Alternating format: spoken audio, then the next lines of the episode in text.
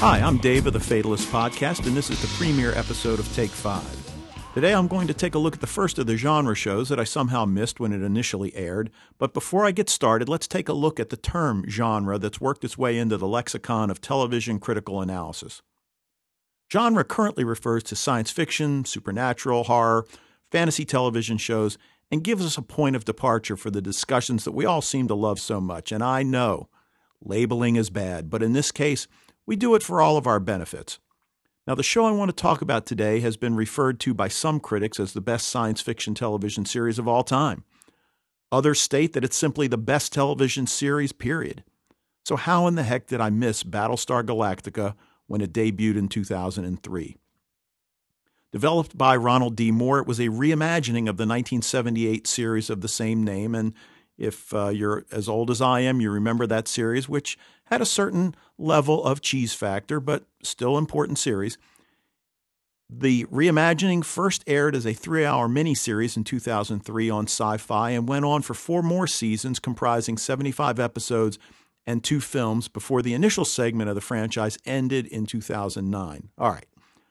So, what's the premise of this military science fiction work?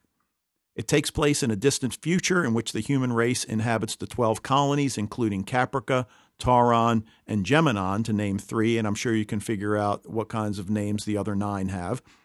This human race is no different than the one we know. Scientists developed technology to make people's lives easier.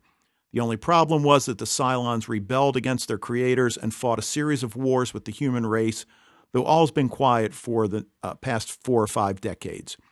Fast forward to Commander William Adama, played by Edward James Olmos, who's on board his about to be decommissioned Battlestar Galactica and the ceremonies associated when word reaches them that the Cylons have attacked and wiped out the human race on the 12 colonies.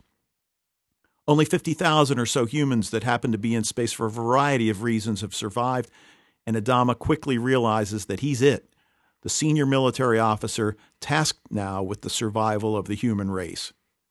All right, I know what you're thinking. I like Lost Girl, Buffy, Supernatural, Warehouse 13, not this hard science fiction stuff. But I'm going to argue that the reason you like those shows is the strong character development, intriguing story arcs, and thought provoking themes. Well, BSG, and those of us in the know refer to it as BSG, has all of those in spades. Early on, the principal conflict arises when it's realized that the governments of the 12 colonies have been completely wiped out. Secretary of Education Laura Roslin, played by Mary McDonnell, is on board the Galactica as the government's ceremonial representative, and she learns after the attack that even though she's 43rd in the line of succession, she is in fact the highest ranking surviving member of the colonial government. Quickly, a conflict develops between Adama and President Roslin, since he thinks she's completely incompetent and even considers assuming command of both the government and the military. Do you like strong female characters? Then you're going to love hotshot Viper pilot Kara Thrace, played by Katee Sackhoff. She drinks hard, flies hard, loves hard. And did I mention she was engaged to Adama's dead son? There's no one on board who's braver or more reckless. Now, Adama's estranged son, Lee, is also on board, which creates a certain amount of personal as well as professional dilemmas since he too is an accomplished pilot. Without giving away too many plot points, we learn that the Cylons have developed to the point that they cannot be distinguished from humans, and their undetected presence remains a constant source of concern. It becomes kind of a big deal. Oh, yeah, did I mention that the Cylons are hot? Especially the women. All right, some of the guys are hot too. Well, some of them. Anyway, perhaps the most intriguing character in the series is world renowned scientist Gaius Baltar, played by James Callis.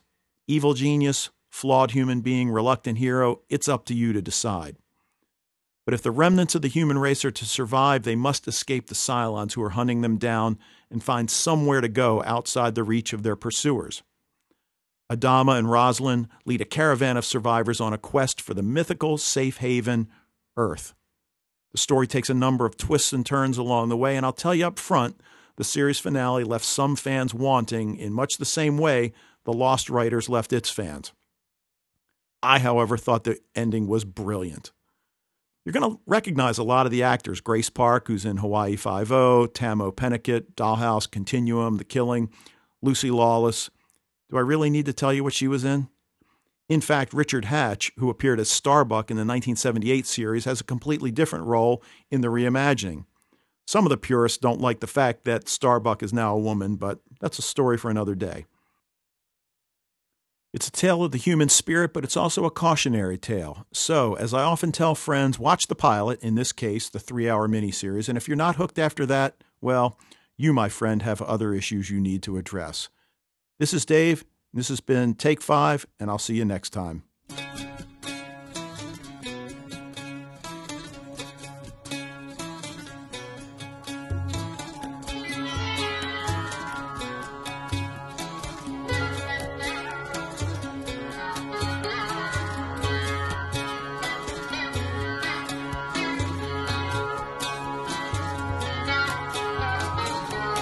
Must be some way out of here. Said the Joker to the thief.